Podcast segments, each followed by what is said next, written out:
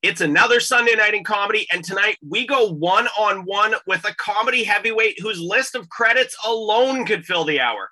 From SNL to Conan, box office comedy hits like Anchorman and Thank You for Smoking, cult classics like Out Cold and Twin Peaks, or you might just know him best as Todd Packer from The Office. The list goes on and on and on. It's the one and only David Koechner. I'm Dean Young, and we're about to go inside the joke.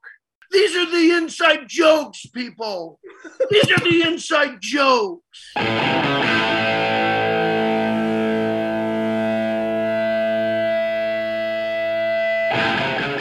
Welcome to Inside Jokes on Global News Radio 640 Toronto.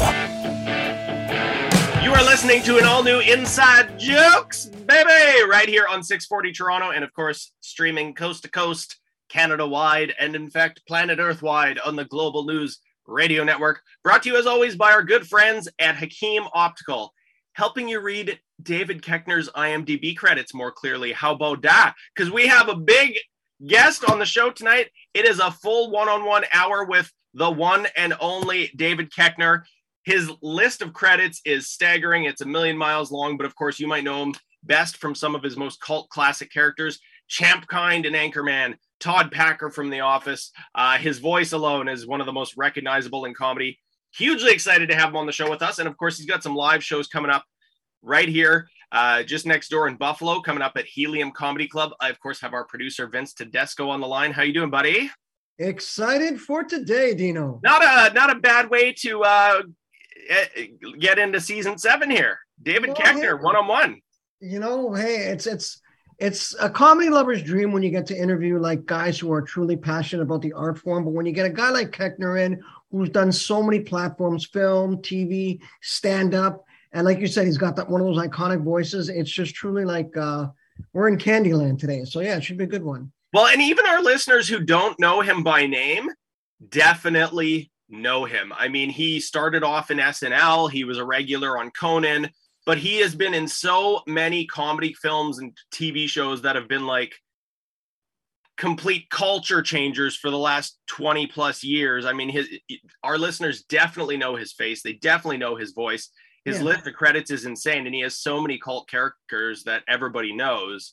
Uh, even if Character actor, isn't that the term? Character actor. He's a character actor. In fact, one thing I want to ask him about, he's I I've always sort of viewed him as the Steve Buscemi of the comedy world Ooh. because Steve Buscemi was always one of those character actors that you see in everything. And before he became a household name, you would always go, "Oh, that guy, yeah, that guy from that, that guy from that. He's in this now."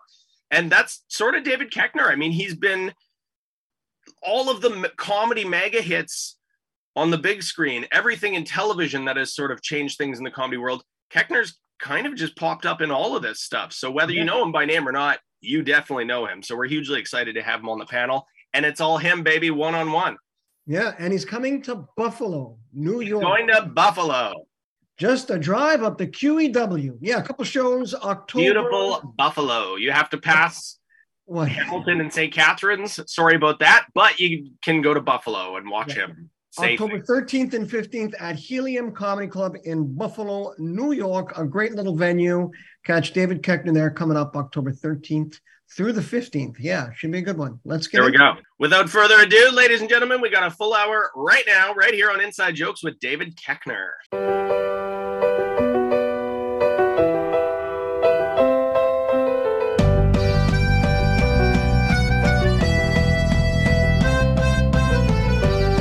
Welcome back to Inside Jokes right here on 640 Toronto and of course streaming coast to coast, Canada wide, North America wide, planet Earth wide on the Global News Radio Network if you happen to be at home and have the internets. We have a full hour with an absolute comedy heavyweight. I'm so excited. This is such a perfect way to kick off season seven. We have the one and only David Koechner on the air with us right now. He is, of course, coming live to Helium Comedy Club right next door in Buffalo coming up. He's got some dates there. Uh, lots to get into with this guy, though. David, how you doing, man?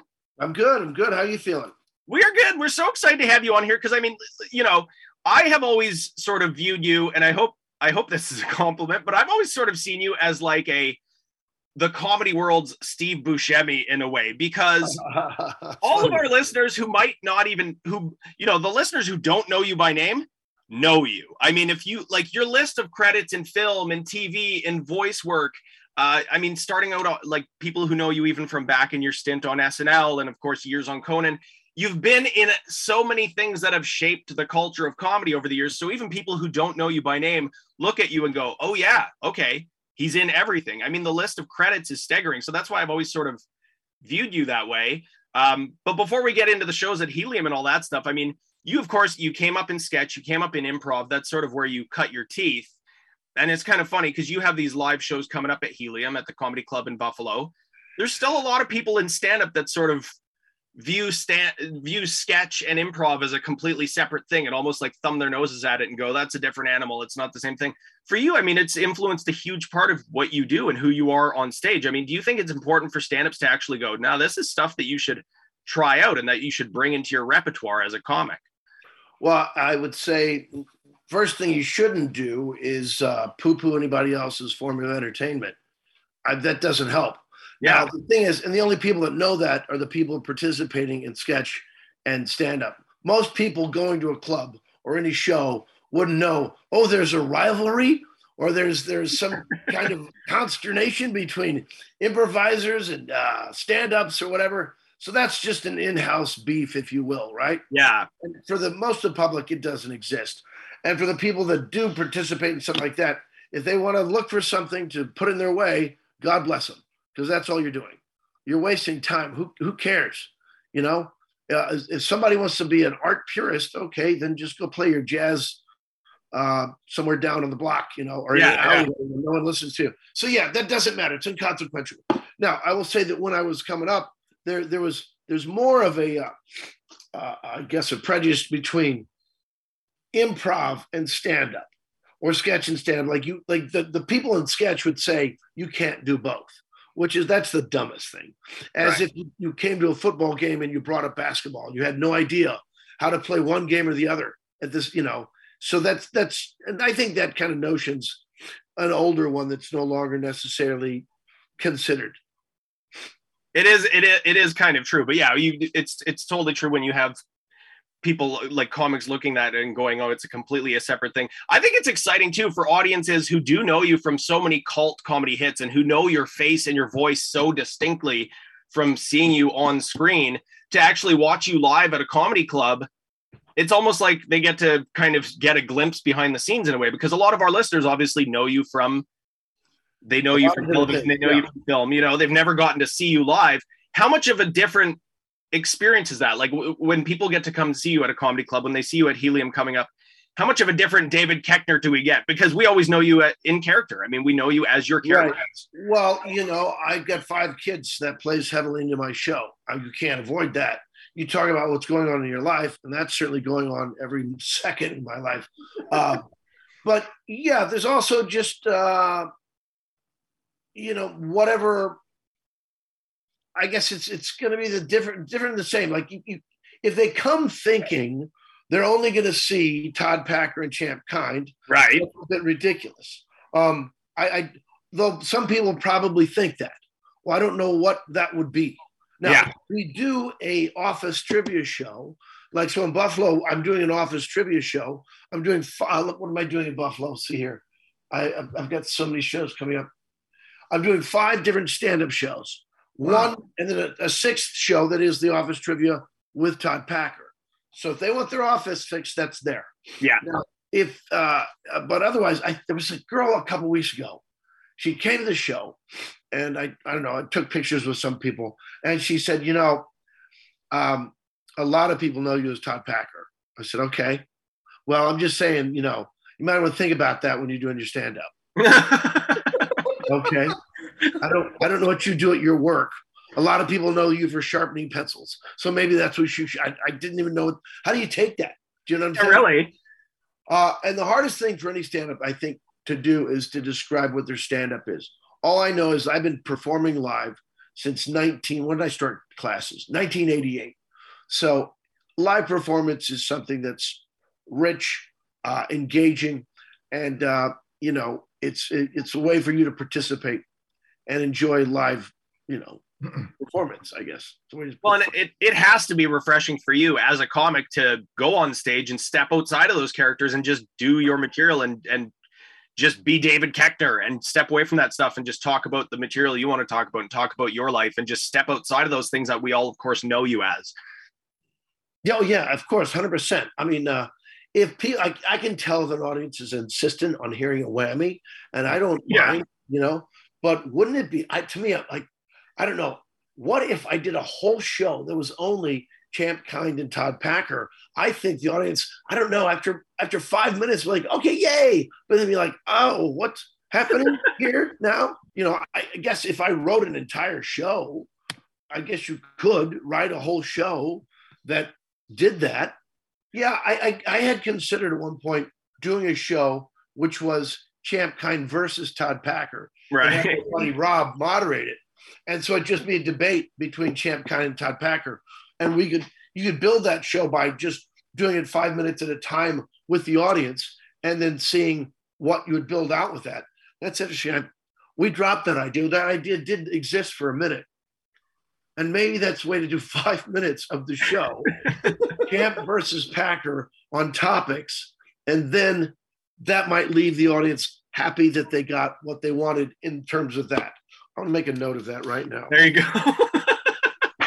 I think the real reason to come to Helium in Buffalo, though, is so that we can actually see David Koechner live on stage. Yes, those are two characters that you are probably most well known for to a sort of yes. current audience. But I mean, yeah we you had you have had so many cult comedy characters over the years that you know that we all know and love before way before Todd Packer and Champ Kind. Uh, but I do want to get into that after the break. But, but trust me, if, if I do if I do a couple lines in the show, if in the show someone's yelling whammy, so I do a couple lines from Anchorman, I yeah. do a couple lines from The Office. Then after the show, people go, "Why didn't you do something out cold?"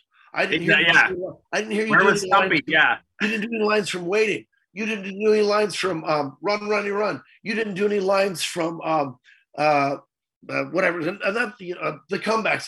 I mean, I've, I've done shows before where I'll do a couple lines, then people start yelling out lines, just yelling out different movie titles. Yeah. Like, this isn't Koechner karaoke.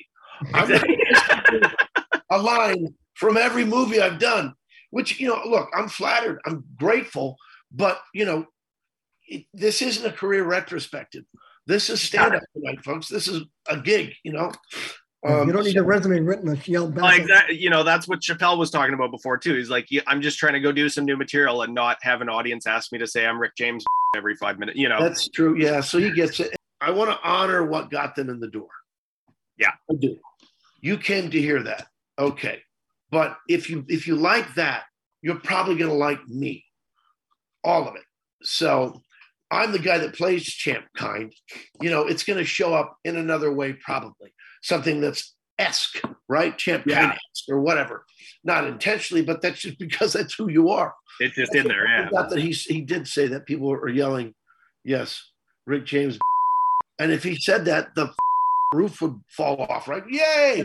then we move on to the, to the show. So exactly. for me, that's kind of what I do. If if you hear someone really wanting it, like, okay, boom. I've also done it before where I used to build it into my show. And then it seems to me like they're a bit disappointed, like, oh. so you can't win. Yeah, that's right. You so want to avoid the catchphrases, and then they want the catchphrases. Uh, there are you. I mean, you have some very interesting roles I want to get get into. By the way, after the break, and I do I do want to touch on Anchorman when we come back too, because that really did sort of it sort of steered the course of where comedy movies went in the 2000s after that. It sort of was at the cusp of a lot of things. Lots to get into. We're going to come back after the break with more David Koechner one on one right here on Inside Jokes.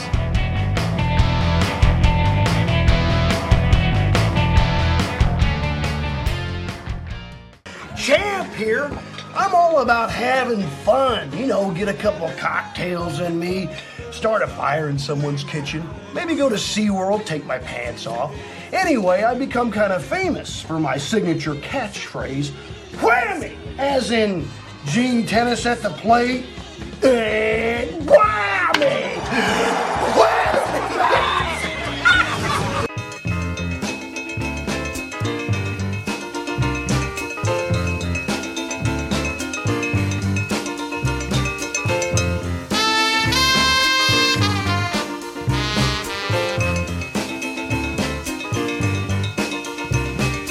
Welcome back to Inside Jokes right here on 640 Toronto, brought to you, of course, by our good friends at Hakim Optical, helping you read David Koechner's IMDb credits more clearly. How about that?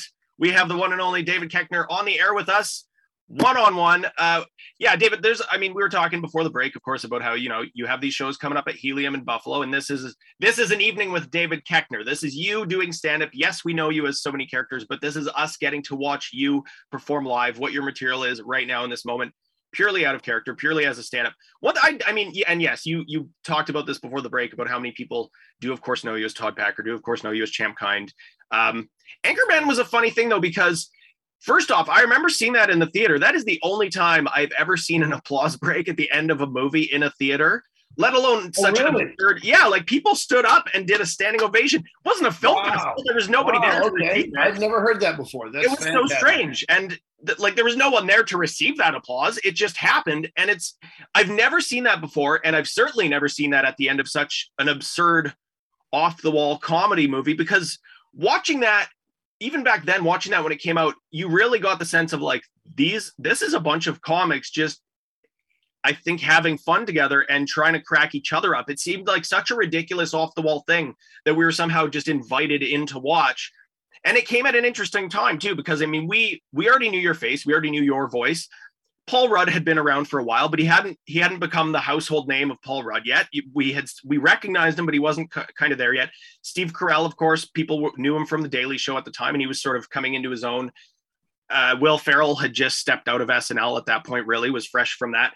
So really, Anchorman came along at this interesting time that kind of set the course for what was to come. It was right at the cusp, right before the whole Apatow explosion that came into the 2000s it really kind of set the tone for what comedy was going to be for the next while. It really was this sort of landmark thing. I don't when you guys were making it, did it was it just like we're just doing this silly, ridiculous thing that we hope people will like? Because I feel like it had more of an impact than maybe you guys were expecting. Well, I can only speak for myself. Um, you know, I met McKay in 1990. So this is 2003 when we we're shooting it, and I met uh, Steve Carell at the same time. Uh, I had not met Paul yet, and I'd known Will since '95. Yeah. And to me, the script was the funniest thing I'd ever read. So my aspirations for it were, you know, very high. I'm like, this, to me, I honestly thought like, this is uh, funniest thing ever written that I've ever read or, or been in. And I thought, this is what's exactly necessary. Now, the thing is, the first movie was not a hit, as they say.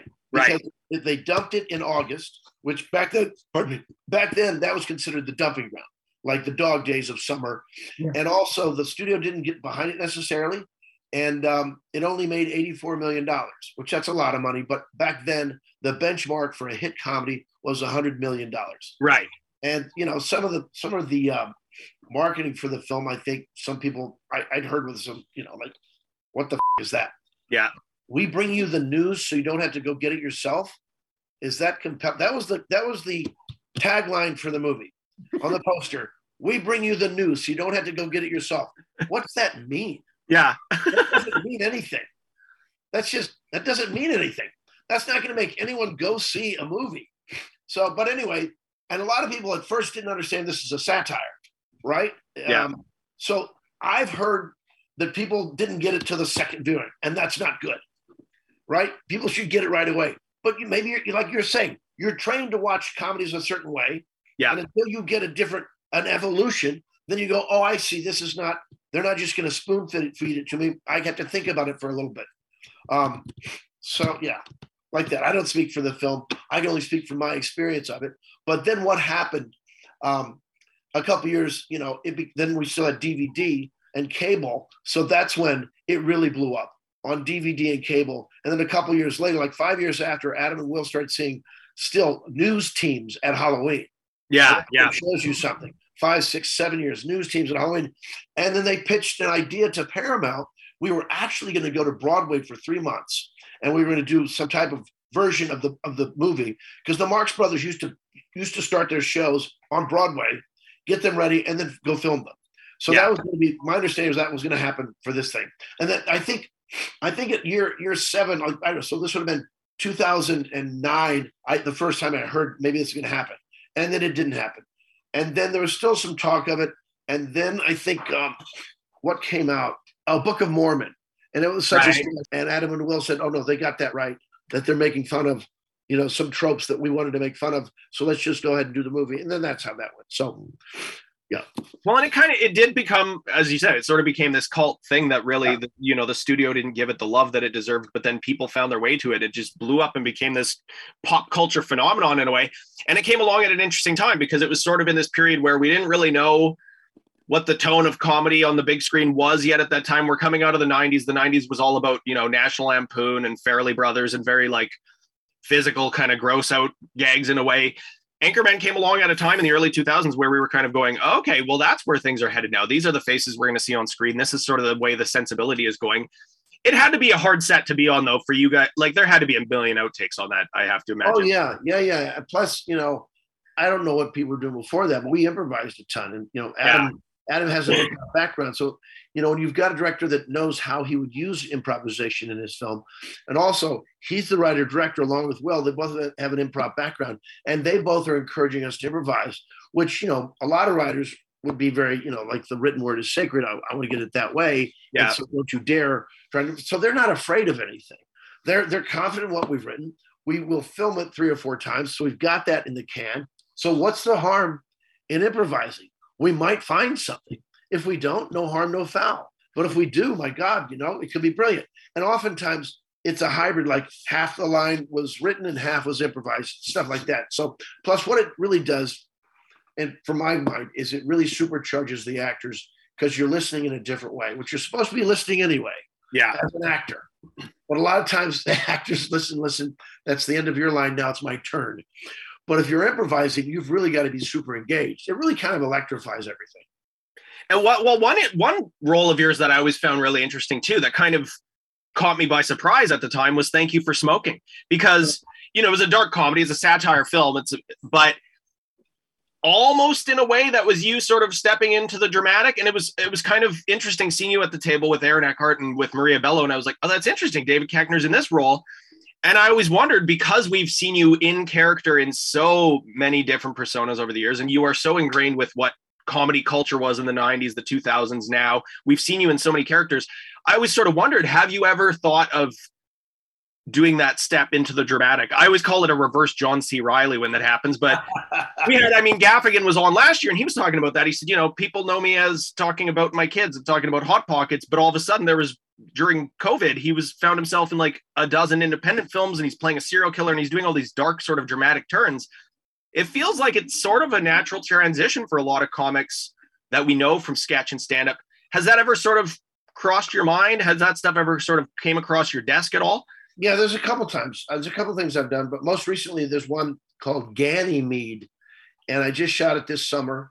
And I know that they've already been invited to South by Southwest based on the script, and that is a drama, and straight up no no comedy in that thing. It's a it's a gay coming of age film is how I describe it first and foremost, but it's through you know through pain and torture really. Yeah. I play a really nasty pastor who uh, is hell bent on you know changing this kid's mind in the worst possible way. Yeah. So it's a really it's it's a dark film, Uh, but yeah, that was definitely a dramatic turn. There was a film that didn't get much. Uh, what was it called? It was called The Headhunter is Calling. I don't know. Some some of them go out there and it might be a drama, and you're like, I never never saw it like that. I don't keep a, a, a ticking uh, uh, uh, thing of it.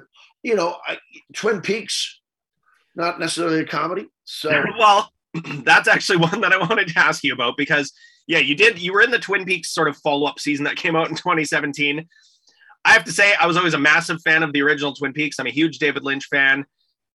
But I remember watching sitting at home streaming that thing and I was like even by David Lynch standards, what the hell am I I enjoyed it, but I was like this is not necessarily for a wide audience. Like this is he went full Lynch here. yeah. And I had to ask you, like, when you guys got the pages for this thing, were you able to even make sense of it, or did you just kind of go, "Hey, I'm, it's David Lynch. I'm just gonna roll with it"? You don't get the whole script. Right. Okay. Uh, so the audition was an interview. You go in and you sit, and there's a camera, and the casting director just talks to you. Yeah. You're not even auditioning with sides. You're just talking. So I think I have no idea what he wants. Like I don't know the process. I've never. No one's ever said, "Here's why we did that." Yeah. He must you must be on his radar. Number one, correct? So yeah. clearly you're on his radar. I like that actor, actress. They're interesting. See if I, my guess is see if they're normal. see, see if they come in and they act normal and they take direction from the casting director and answer your questions, or if they're just crazy. I have no idea. Yeah. Right. So that happened. And then for the script, you get the scripts that morning. When you walk up on day shooting. Yeah, yeah, yeah, yeah. Wow. Okay. So oh no, the night before. So you don't even know. I, I know we I know we have tight on time. I'll tell you the rest of it on the other side. All right. I yeah, I really do want to hear about this. All right, we're going to come back with more one on one with David Koechner. We'll be right back right here on Inside Jokes.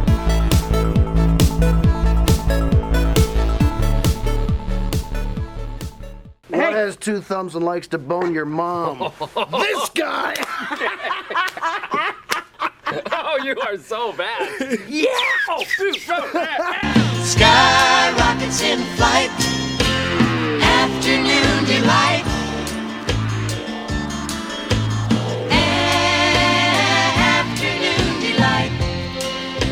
Welcome back to Inside Jokes right here on 640 Toronto. We are, of course, one on one tonight on the panel with the one and only David Koechner, which, I mean, you know him as so many characters, but he is coming live to Helium Comedy Club right next door in Buffalo coming up. Uh, but some interesting roles in the career so far that we're getting into. Before the break, you just sort of started touching on Twin Peaks. Uh, that was, I think, one of the more interesting ones recently. You were in the 2017 follow up to Twin Peaks, which, again, for our listeners who haven't seen that season of the show, buckle in. I mean, it is it, it is a very Lynchian ride, even by David Lynch standards. It's it's it's a whole other level. He certainly went full Lynch. But you said because I was I was asking you before the break, I was wondering when you get the sides, when you get the script, if you can even sort of piece it together. But you were telling us you just sort of go in, have an interview, and then you see you see your part of the script basically the night before you start shooting. I've heard that about him though, that he wants to sort of keep actors sort of unawares and in this sort of state where they're on their toes. Well, I guess that means he believes you're already good enough actor that it's and the writing is good enough. You just do it, and that's true. If the writing is good enough, you should be able to walk in, put the coat on, and go. Yeah. If but if you know, and that's also his style, and because it's about the project, not necessarily the actor. He's just moving these things around. So you get there, you see the sides the night before. In my particular scene, it's Fusco one and Fusco two. Yeah. I don't, and my my my role is Fusco. Am I one or two? I don't know. yeah. I get there the, the, that day, get there on time. Uh, there's three people there for Fusco one and Fusco two. Like, wait a minute, Fusco one, Fusco two, but there's three Fuscos, and so it happened to be me, uh, Larry Clarke, and Eric Edelstein, all three character actors. Lovely guys. We happen to all be Irish Catholic guys. We sit in each other. We sit in the one. Well, we sit in Larry's room. We're all talking for an hour because, you know, we don't have to report to set yet and we're we're saying the same thing like i don't who's have you been told who you are like no i have no idea then lunch comes right before lunch they send the three of us down to um, the set and david lynch goes okay okay great fuscos you're brothers okay you're the fusco brothers uh, you're fusco one fusco two fusco three you figure it out great great great okay i'll see you after lunch okay so we go back to our trailer and I happen to be the oldest. I said, well, I'll just be. There was no difference in the number of lines. It's like it wasn't like one part was bigger than the other Yeah. on the sides, you know. So I said, I'll, I'll since I'm the oldest, I'll just be Fusco one, two, three, boom. So we get there, go to set, and so then it's you know, uh, I just take the first Fusco line. Like that's the, you know whatever. So I, I do the Fusco. I be Fusco one. He goes, who's who? Great, great. All right. And then uh, he has us do the scene, rehearse it, and he says to Eric, "Okay, at that point, okay, you Fusco three, you you you squeak out a little laugh. You know that laugh you do, because he that means like, oh, he's seen stuff this guy has done, and Yeah. he likes his laugh from whatever, right? Good, perfect, great, great, great. And then you do it, and it's magical, and you can't believe it, and. Uh, then you know all the other stuff. The whole the whole scene is is is ephemera because it's all him, and he's got a, a, a megaphone. Uh, Yeah. But he is, you know, 10 feet from the set and he whispers into it, action. and uh, he's also smoking, and you can't smoke. So he carries around uh, um, an ashtray and a small uh, fire extinguisher. Carries around an ashtray and a small fire extinguisher, which clearly they go, that's the compromise they must have made with the insurance company. Yeah. So it's all delicious. And then he'll come in and give lines. Like I remember one line he gave line he gave to uh to Larry Clarke. It was a it was a um, it was a, a, a direction. Okay, great, great. Now uh uh Fusco 2, uh pretend you're getting this information from the wind. Okay, got it. right, right before. Okay, you just heard this from the wind. All right, and okay, great. Stuff like that. You're like, oh my lord. And there's another fella that was having a bit of trouble getting his line out, not the one of three of us. And um, he was quite nervous. And so then David comes in. He says, "Okay, right before the line, uh, you you do this, huh? Like you're making a jazz hands move in a musical." And I was like, "What the?" F-? but he did it, and the kid was able to get his line out because then he wasn't thinking about his line. He's thinking about doing this this action. Right. Uh, it's stuff like that. It's just just beautiful, and you're so happy that you can be a part of that.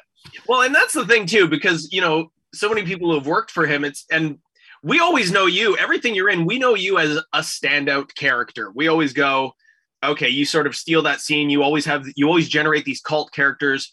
You always sort of leap off the screen in what you're doing. When you're in Twin Peaks, when you're working for David Lynch, it's an orchestra. He's a conductor. You you just go there and be absorbed into it. You're just Yeah. part of the whole sort of tone. It's all one big sort of, you know, it's all sort of one big pastel together thing. You're not there as a standout character. You just uh, get absorbed into it. Hundred percent, hundred percent, and you know you're just happy to be there, right? Like you can't control it. You're not gonna try harder. You just want to try to do exactly how you how you be one of the notes on his page to Yeah. extend to extend your metaphor. Yeah, exactly. Um, so it was a unique. You know, it's one of those things you, you hope you had get a lot of cool shit in your career, and God damn it, that's one of the coolest. That, that's a nice feather in the cap, No. for sure. That's that's true. I know that.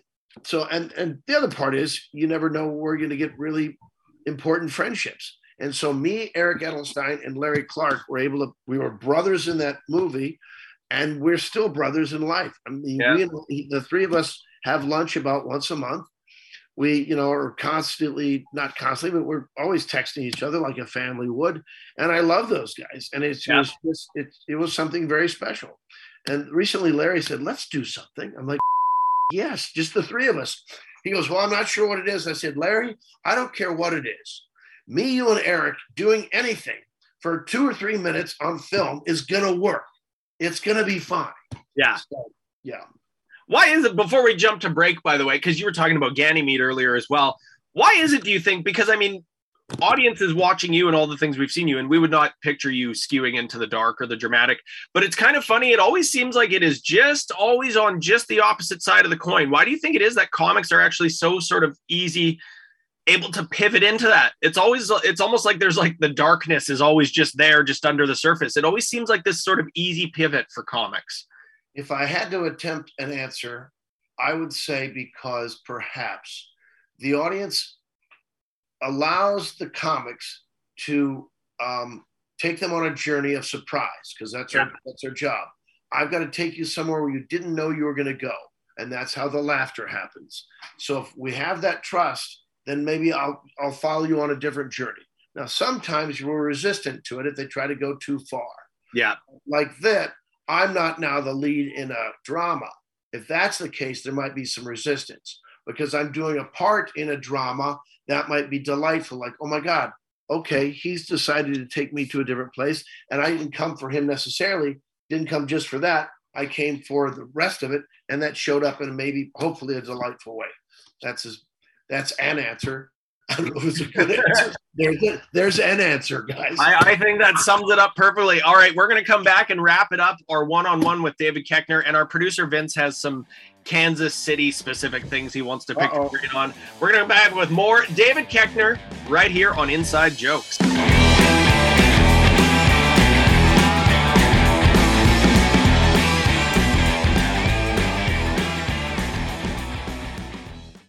You're listening to Inside Jokes. My name is David Koechner, and I'm inside your jokes. You wanna be a bird.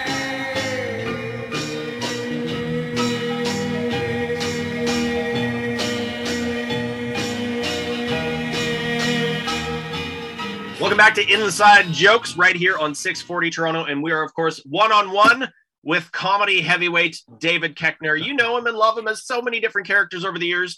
But more importantly, he is coming next door to Buffalo. He will be live coming up at Helium Comedy Club. Our producer, Vince Tedesco, of course, wants to sort of swing the conversation over a little bit. We've talked showbiz, we've talked acting, we've talked comedy. We're going to get into a little Kansas City stuff right now. Vince, over to you. Mr. Koechner. All Yes, right, sir. are you ready? Yeah, Two yeah. things I want to know. Two things I want to know. As a beloved Chiefs fan, as you are, um, so many of your comedy colleagues are, are, are like you were talking Paul Rudd, Eric Stonestreet, Rob Riggle, uh, Jason Sudeikis, Mr. Ted Lasso himself, all Kansas City Chiefs fans. What is it about the water in Kansas City that A brings out the funniness? How come so many comics are Chiefs fans? And two, how do you think your Chiefs are going to do this year, buddy? Well, I'm going to tread lightly because I know where I'm headed. We're talking about Buffalo. Now, here's, here's what we can share Buffalo, win or lose, that game last year in the playoffs was one, of the greatest, was one of the, one of the greatest games in the history of the NFL. Okay. So we have that together. We share that, Buffalo. Really, you know, you guys are, are amazing. This, I'm so happy how, how, how great Buffalo is. Again, when I was a kid and Buffalo went to the Super Bowl four times, Buffalo, I wanted you to win all four times, really badly. I, I wanted Marv Levy to walk away with the Lombardi trophy. Okay. Now, having said that, the Chiefs look amazing. you know, we the only game we lost, we didn't have our kicker, uh, and we would have won that game so far. But it's still early in the season. You know, you guys lost a game. It doesn't matter, right? Whoever's going to show up in the end, you start strong, you, you peter out. Who knows? But I think both these teams are very deep uh, on offense and defense, and it's going to be a it's going to be a battle to the end. And I, you know, we're probably going to we're probably going to meet again. That's for sure. I'm a Bengals fan, but hey, shout out to the Bills. No worries. That's even worse. because the Bengals, no, because the Bengals knocked us out. I, I, hey, last year Yeah. was a miracle season for us too. Yeah. But what is it with Rudd, Sudeikis, Stonestreet, Riggle, Koechner? What? How? How? How? How are so many funny people Chiefs fans? That's an interesting. I don't know. I've never put pen and pencil to that one. Um, so I grew up in a small town in, in central Missouri. So I'm not really from Kansas City. My ex was from there. My sisters all live there now. Um, but my, my mother was just grew up just north of Kansas City. So I guess by all intents and purposes, I'm a Kansas Cityan too. Um, but why we're all Chiefs fans? Because we grew up there. How this particular group of people around the same age, all made in show business, um, my guess is I'm going to attribute that to Saturday Night Live. We're all fans of Saturday Night Live and, and came of age when it first came on the air. And then that was the pursuit, like so many other people. Now you guys all in a group chat. You all tailgate together. How often do you guys get together?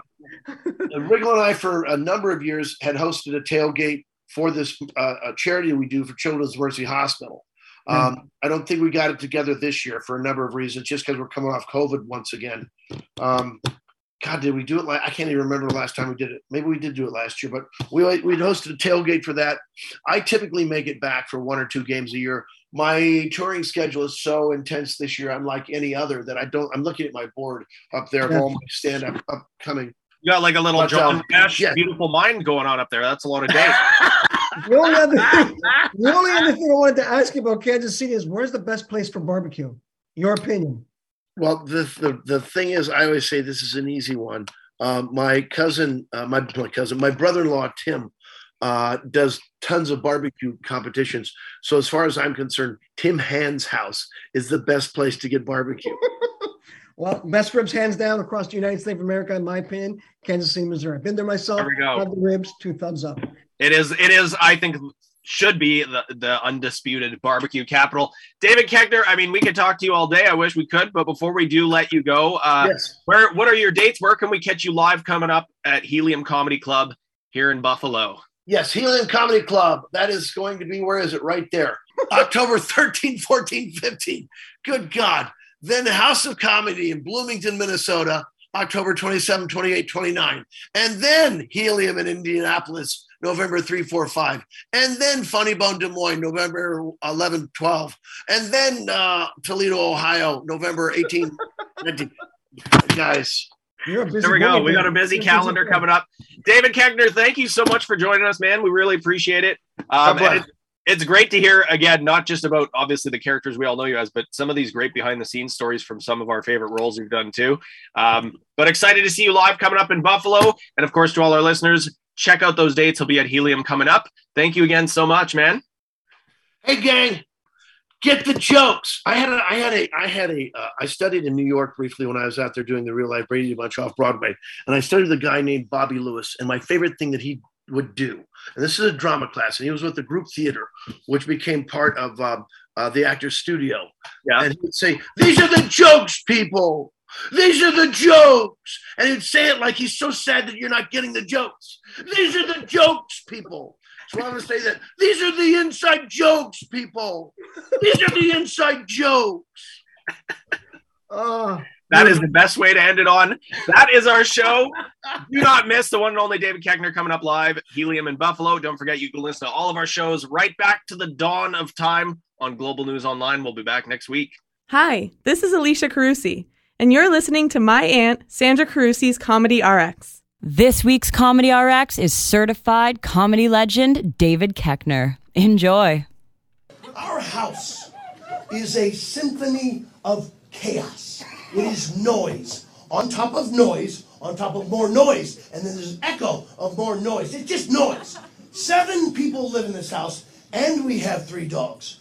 And these three dogs are always terribly concerned about what's going on outside of the house.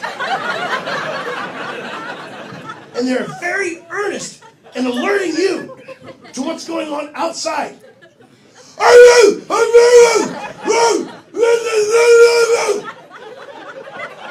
I believe if dogs had a vocabulary, it would be one word. Hey! Hey! Hey! Hey! Hey! Hey! Hey! Hey! Hey! Hey!